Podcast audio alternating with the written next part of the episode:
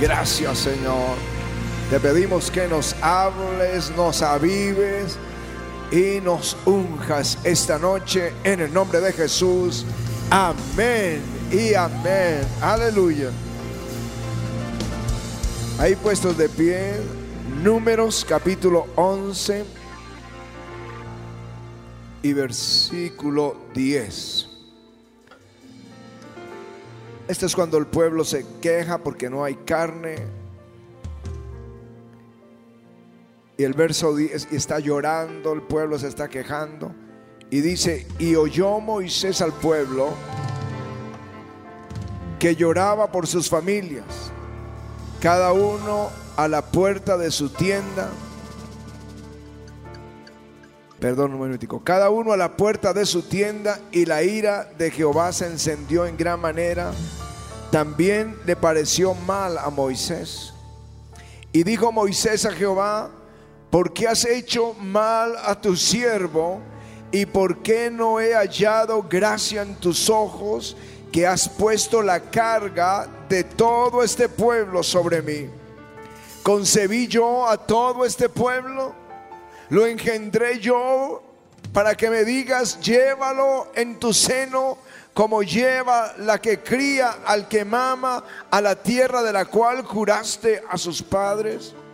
¿De dónde conseguiré yo carne para dar a todo este pueblo? Porque lloran a mí diciendo, danos carne que comamos. No puedo yo solo soportar a todo este pueblo que me es pesado en demasía. Y así lo haces tú conmigo. Yo te ruego que me des muerte. Si he hallado gracia en tus ojos, que yo no vea mi mal. Entonces Jehová dijo a Moisés, reúneme setenta varones de los ancianos de Israel, que tú sabes que son ancianos del pueblo y sus principales, y tráelos a la puerta del tabernáculo de reunión y esperen allí. Y yo descenderé y hablaré allí contigo y tomaré del espíritu que está en ti y pondré en ellos y llevarán contigo la carga del pueblo y no la llevarás tú solo. Aleluya. En el verso 25, perdón, en el versículo 25 dice, entonces Jehová descendió en la nube y habló y tomó del espíritu que estaba en él y lo puso en los setenta varones ancianos y cuando posó sobre ellos el espíritu profetizaron y no cesaron aleluya y habían quedado en el campamento dos varones uno llamado Eldad y el otro Medad sobre los cuales también reposó el Espíritu. Estaban estos entre los inscritos, pero no habían venido al tabernáculo y profetizaron en el campamento. Y corrió un joven y dio aviso a Moisés y dijo, Eldad y Medad profetizan en el campamento. Entonces respondió Josué, hijo de Nun, ayudante de Moisés, uno de sus jóvenes y dijo, Señor mío, impídelos. Y Moisés le respondió, ¿tienes tu celo por mí? Ojalá todo el pueblo de Jehová fuera profeta y que Jehová pusiera su espíritu sobre ellos. Amén. Y amén. Aleluya.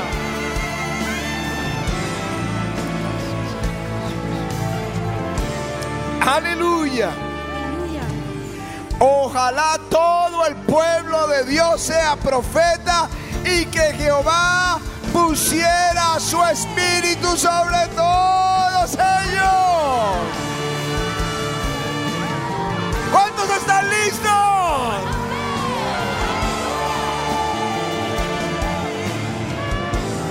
Ojalá que todo el pueblo de Dios sea profeta y que Jehová ponga su espíritu sobre ellos.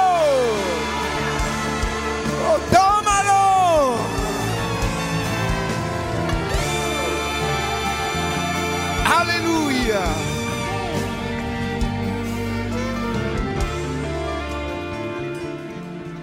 Ojalá. Estos días hemos estado escuchando eh, un despertar, un avivamiento en Kentucky, en la Universidad de Asbury. Y, nos han estado también buscando, diciendo necesitamos avivamiento en nuestras regiones. Bien lo dijo por ahí el pastor Eduardo. ¿Dónde está el pastor Eduardo? Pastor Eduardo me contó Juan Sebastián que lo dijo en la reunión. Tenemos un avivamiento en esta ciudad. Tenemos que valorarlo. Y yo les digo, no le echen agua al avivamiento, sino aviven el fuego que Dios ha puesto aquí.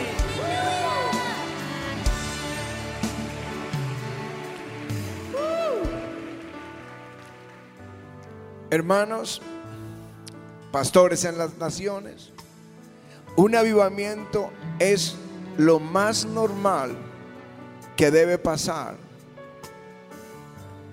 en toda iglesia. Charles Finney dice, decía, somos tan culpables de no tener un avivamiento como los pecadores de no rendir su vida a Jesucristo.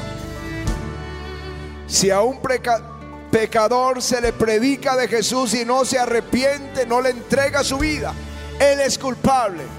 Y si una iglesia no tiene un avivamiento, esa iglesia es culpable.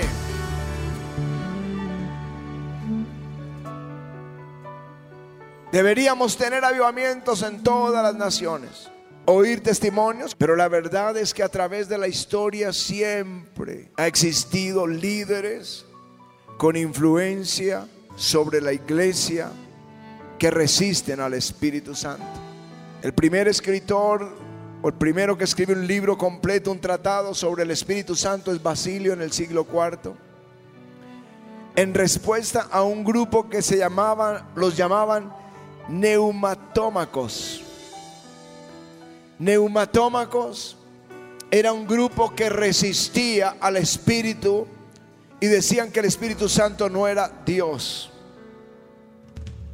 Y tuvo que Basilio escribir ese tratado porque el Espíritu Santo no es una criatura, el Espíritu Santo es Dios. Las criaturas necesitan vida, pero el Espíritu Santo es dador de vida. Las criaturas necesitan ser enseñadas, pero el Espíritu Santo es el que enseña. Las criaturas necesitan conocer la verdad, pero el Espíritu Santo es llamado Espíritu de verdad. Los creyentes necesitan santificarse, pero el Espíritu Santo es Espíritu de santificación. Él es Dios Todopoderoso. Él está con nosotros, Él nos ayuda, Él nos enseña, Él nos guía. No estamos huérfanos, tenemos al Espíritu Santo con nosotros. Aleluya.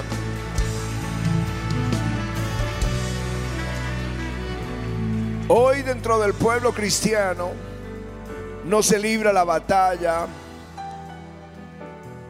que se libró en ese entonces por Basilio.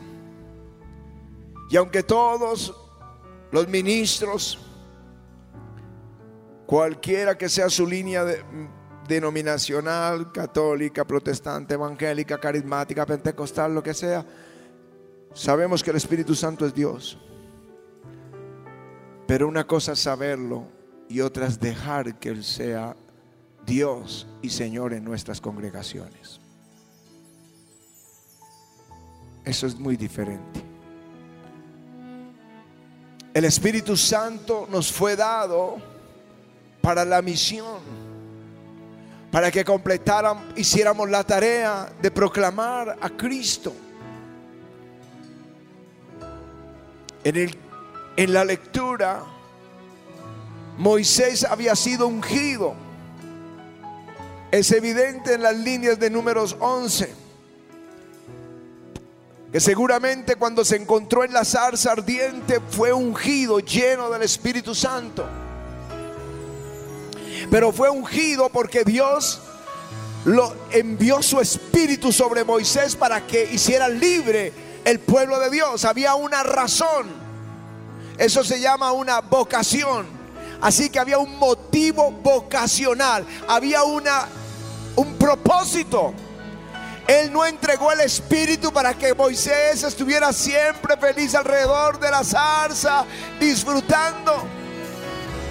Dios le permitió eso, Dios le permitió estar en el monte, Dios le permitió 40 días viendo la gloria. Dios le permitió comer con él, como dice en Éxodo 24. Dios le dio ese privilegio, pero le dio ese privilegio porque él tenía una misión, hacer libre al pueblo de Israel y llevarlo a la tierra prometida. Es vocacional.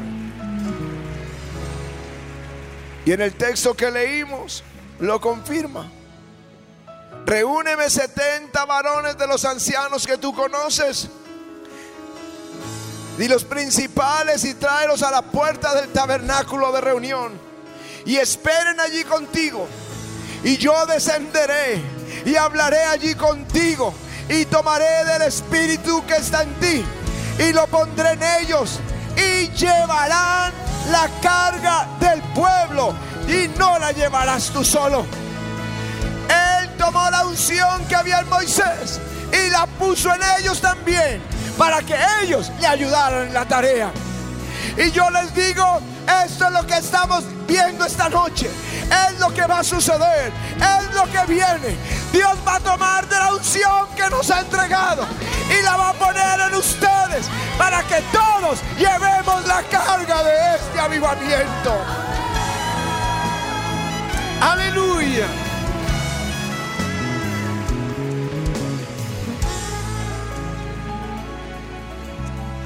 Espíritu Santo viene con un motivo vocacional.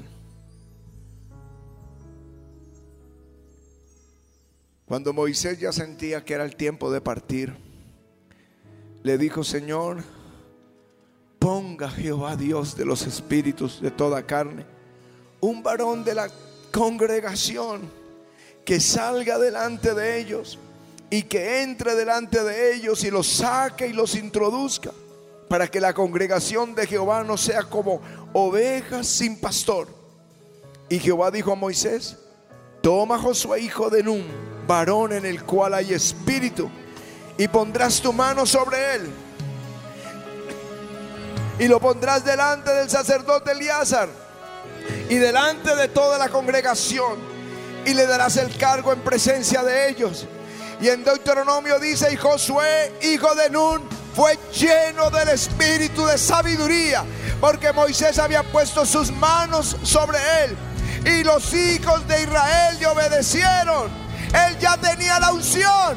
Ahora Josué estaba ungido para conquistar la tierra.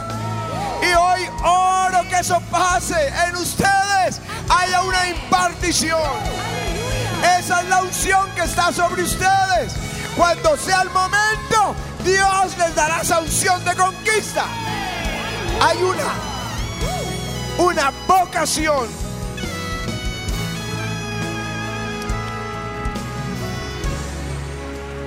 Cuando Jesús resucitó, les dijo era necesario que el Cristo padeciera y resucitase de los muertos al tercer día y que se predicase en su nombre el arrepentimiento y el perdón de pecados en todas las naciones, incluyendo Colombia.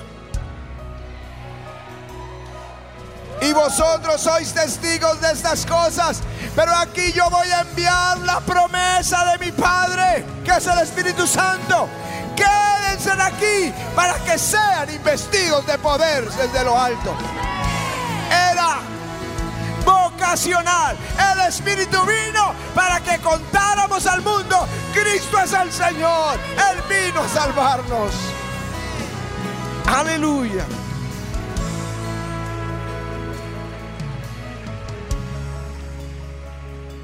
Pero también había una, una señal.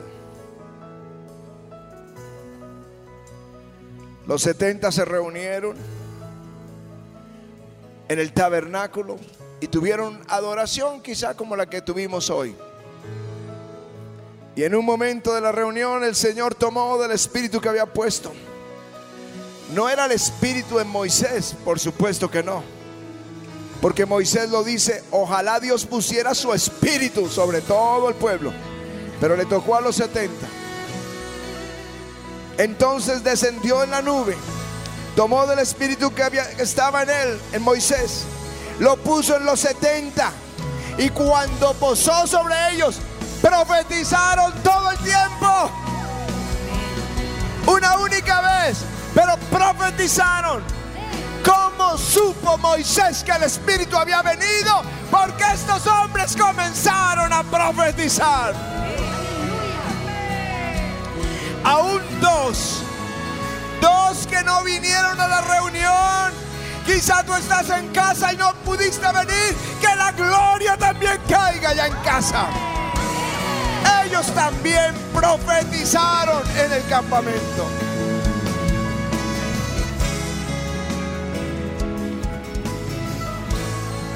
Cuando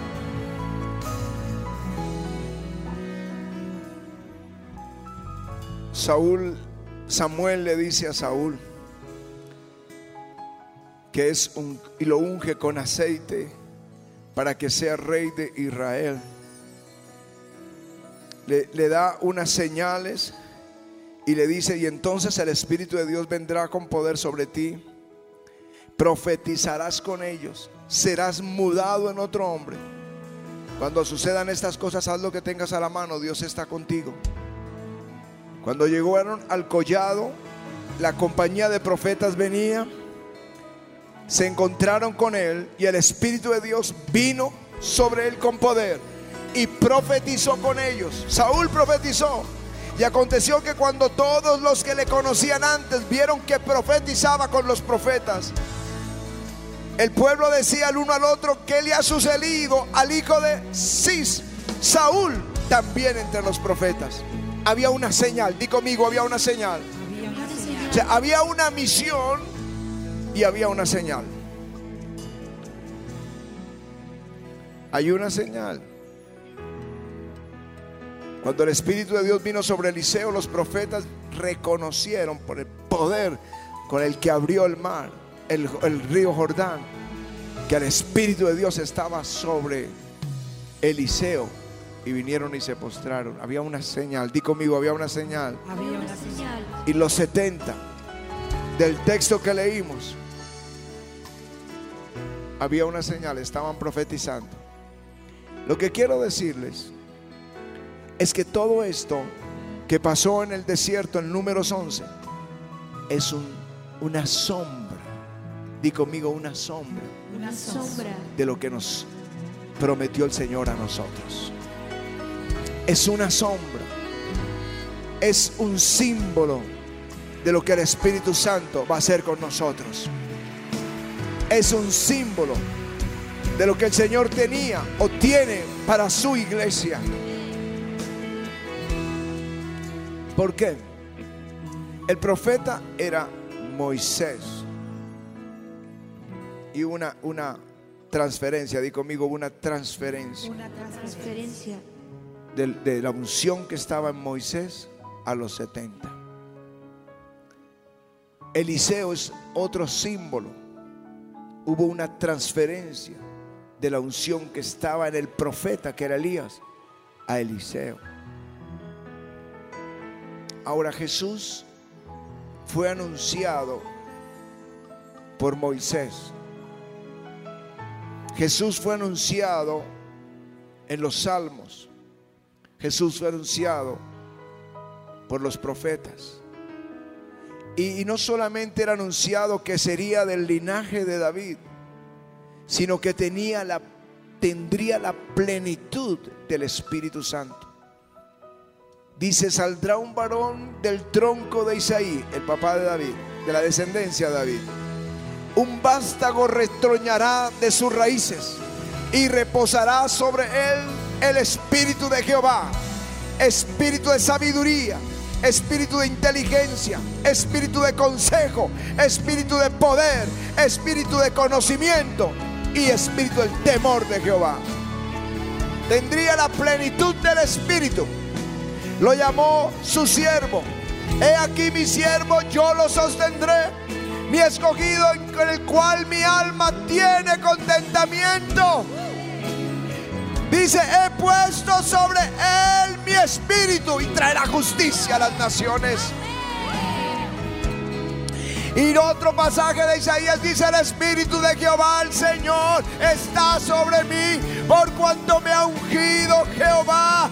Me ha enviado a predicar buenas nuevas a los abatidos, vendar los quebrantados de corazón, publicar libertad al cautivo, a los presos apertura de la cárcel, a proclamar el año de la buena voluntad de Jehová, el día de la venganza del Dios nuestro. Eso no fue fortuito, estaba anunciado como dice Isaías 48 acerca de mí. Oíd esto, desde el principio no hablé en secreto, desde que eso se hizo, yo estaba allí, dijo Jesús, pero ahora me envió Jehová el Señor y su Espíritu. Y Jesús vino a esta tierra, el Mesías pero había una segunda promesa como la de los 70. En los postreros días, dice Dios, hay una segunda promesa. Después de esto, derramaré de mi espíritu sobre toda carne y profetizarán vuestros hijos y vuestras hijas. Vuestros ancianos tendrán sueños, vuestros jóvenes tendrán visiones y también sobre los siervos y las siervas derramaré de mi espíritu en aquellos días, dice Jehová el Señor.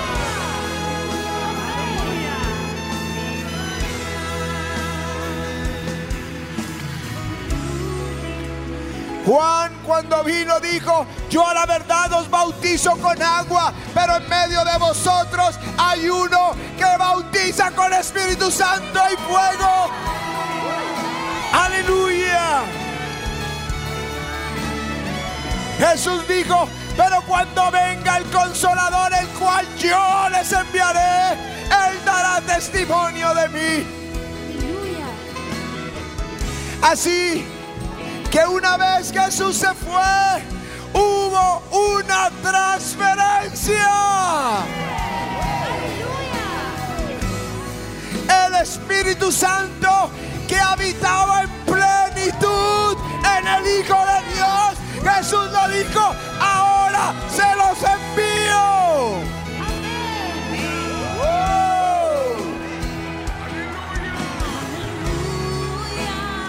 Como me envió el Padre, así también yo os envío. Y él sopló y dijo, recibid el Espíritu. Quienes remitieren los pecados les son remitidos y a quienes se los retuvieren les son retenidos. El Espíritu de Dios vino para que hiciéramos la tarea. Digo conmigo, el vino. El vino. Él está con su iglesia. Pero hubo una señal. Hubo una señal. Jesús dijo, no se vayan de Jerusalén hasta que sean investidos de poder desde lo alto pero recibiréis poder cuando haya venido sobre vosotros el Espíritu Santo y me seréis testigos, testigos a tu familia, testigos a tus amigos, testigos a tus vecinos, testigos a donde quiera que vayas, seréis testigos en Jerusalén, Judea y Samaria y hasta lo último de la tierra. Y los discípulos se reunieron y hubo la misma señal que los 70. Cuando estaban en el tabernáculo, los 70 profetizaron. Cuando estaban en el aposento alto, vino el Espíritu como un viento recio. Y comenzaron a hablar en lengua según el Espíritu les daba que hablasen. Aleluya, eso es emocionante. Ese lugar tuvo que ser maravilloso. Israel vino por miles, tres rodearon a estos hombres por el estruendo y decían, ¿qué es esto? ¿Qué es esto? ¿Qué es esto? ¿Qué ¿qué quiere decir esto? Y Pedro se puso en pie y dijo, esto es aquello que profetizó Joel. En los postreros días, dice Dios, derramaré de mi espíritu. Aleluya. Señal. Hay una misión. Di conmigo, hay una misión. Contarle al mundo, Cristo está vivo. Él es el Salvador. Ahora déjenme decirles que Él equipó su iglesia con poder. Entonces vuelvo a mi comienzo. Todas las congregaciones deberían ser carismáticas. No estoy hablando de los carismáticos de los 70, también a ellos, por supuesto. O de los pentecostales de comienzo del siglo XX. No. Todas las congregaciones deberían tener al Espíritu Santo obrando milagros, maravillas y señales. ¿Lo entienden esto? Somos una comunidad carismática. Cuando digo carismática, digo una comunidad llena del Espíritu Santo. No será un líder carismático. No se refiere a unos líderes ungidos y carismáticos. El Señor está hablando de una comunidad carismática llena del Espíritu. A esa comunidad Dios la va a prosperar. Él dice, derramaré mi espíritu, cambiaré su desierto en bosque.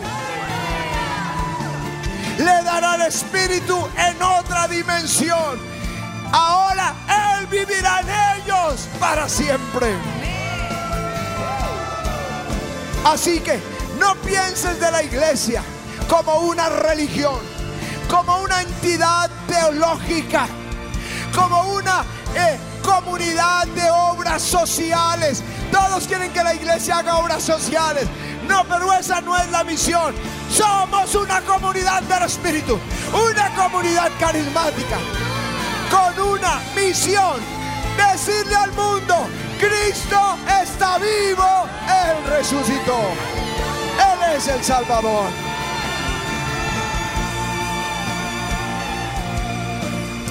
Joel vio esa comunidad que profetizaba, que tenía sueños, que tenía visiones. Vieron el joven que vino aquí.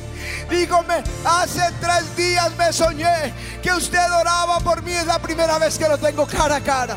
Y que el Señor me sanaba. ¿Quién le habló eso? El Espíritu Santo que fue derramado sobre nosotros. Aleluya. Es el deseo de Moisés que todos toda la comunidad, Dios ponga su espíritu en todos. Es la iglesia de Jesús. Es la iglesia que hace la gran comisión. Id por todo el mundo. Predicad el evangelio a toda criatura. Bautizándolos en el nombre del Padre, del Hijo y del Espíritu Santo. Y dice, a los que creyeren y fueren bautizados serán salvos, el que no creyere será condenado. Estas señales seguirán, tienen que seguirnos, somos una comunidad del Espíritu. Estas señales seguirán a los que creen donde están.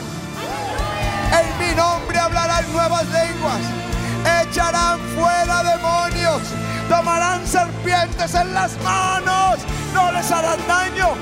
Sobre los enfermos pondrán las manos y sanarán Tú quieres ser parte de esa comunidad carismática del Espíritu.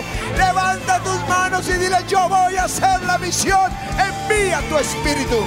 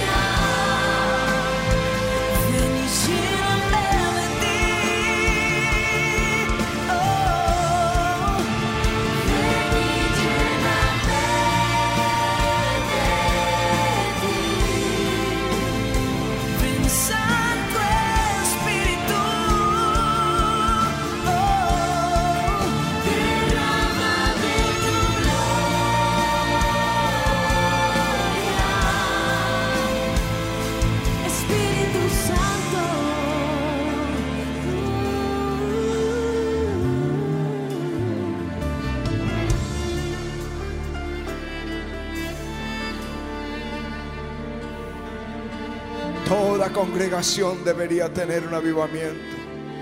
Todo creyente debería estar avivado. Avivado su espíritu. Porque ya no es el deseo de Moisés. Ojalá todos fueran profetas y Dios pusiera su espíritu sobre su pueblo. Pero ya no es ojalá. Ya Dios lo hizo. Levanta tus manos y dile, lléname Señor. Lléname con el Espíritu Santo. Lléname Señor. Yo voy a contarle a otros de Jesús. Yo voy a contarle, yo voy a orar por los enfermos, voy a echar demonios, yo voy a anunciar las buenas nuevas. Sé que puedo disfrutar de la gloria, de la unción, de la presencia, de la bendición, de la abundancia tuya, pero también sé que tengo una misión.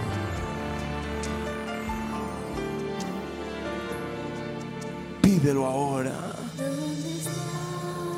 Ven, lléname de ti. Consolador, manifiéstate en mí. ¿Dónde ¿Dónde estás? Ven, lléname de ti. Consolador, manifiéstate en mí.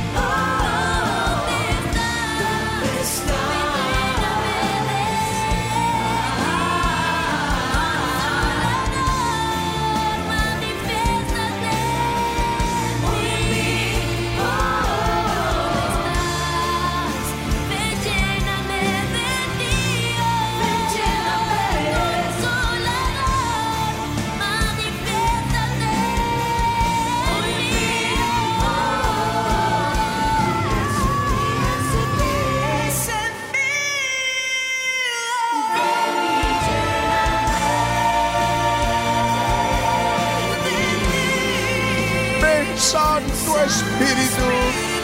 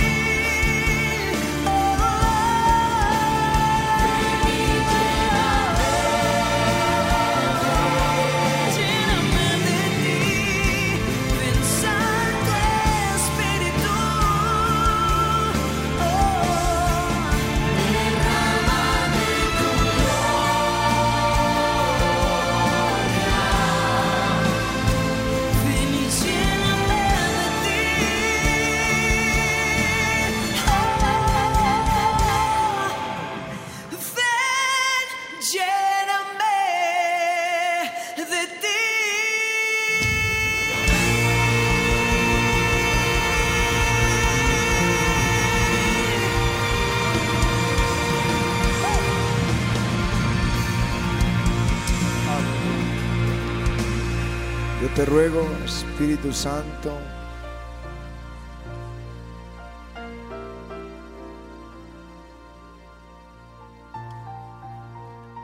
que pongas esta unción en nosotros y nos hagas fieles a esta unción.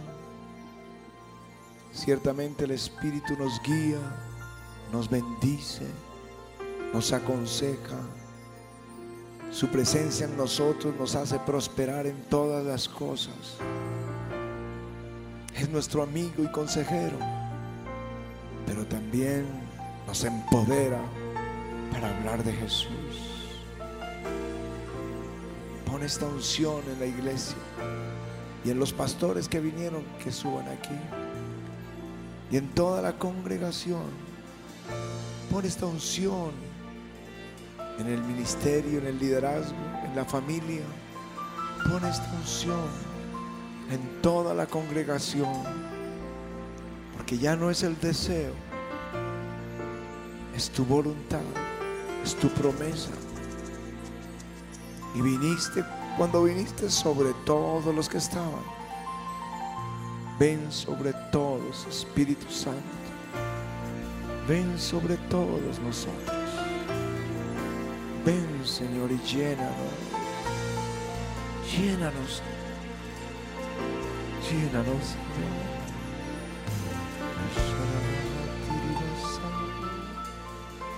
Irabagasi. Iribiribasa. Iribarabashi.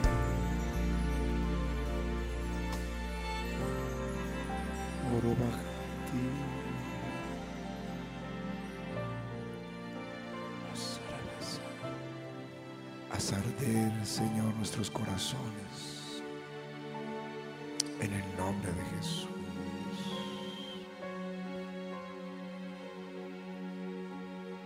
En el nombre de Jesús. Sharabasai. Eh, Víctor y Irina suban aquí.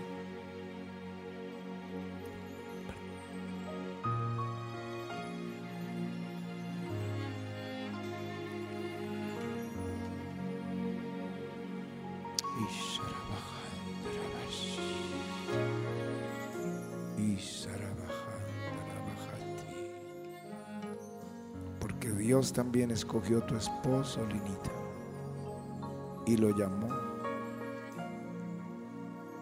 De alguna forma él sabe en su espíritu que su vida le pertenece a Jesús para servirlo. Y a veces te preguntas si puedes hacerlo, si sabrás hacerlo. Pero si Dios pudo usar a Moisés, que estaba impedido en el habla, Él te puede usar con poder. Recibe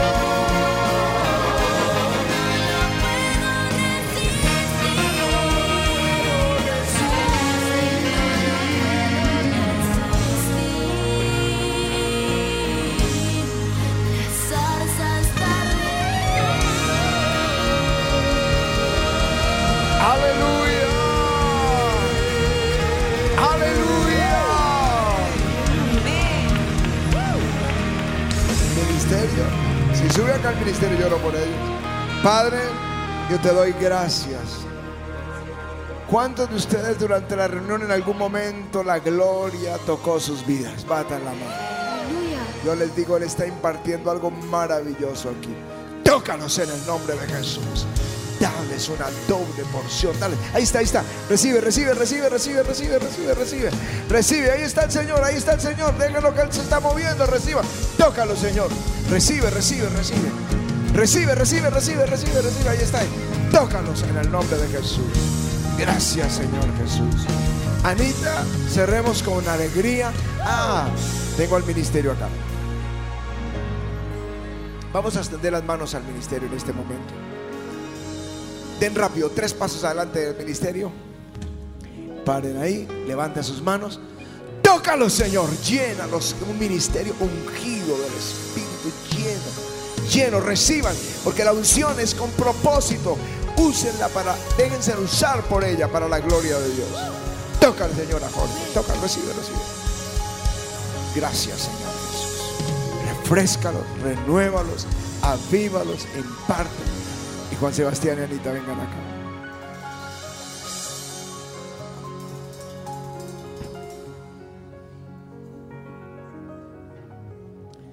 Eso fue lo que le mandó el Señor a hacer a Moisés. Impartir delante de toda la congregación amor. La unción. Porque cuando no estemos, Dios los levantó a ustedes. Dios los escogió. No son los mejores. Moisés no era el mejor. Era mejor Aarón. Era mejor de pronto Coré y su rebelión. Pero fue el que Dios escogió. Y a ustedes los escogió el Señor. Imparte esta unción. Tócalos en el nombre de Jesús.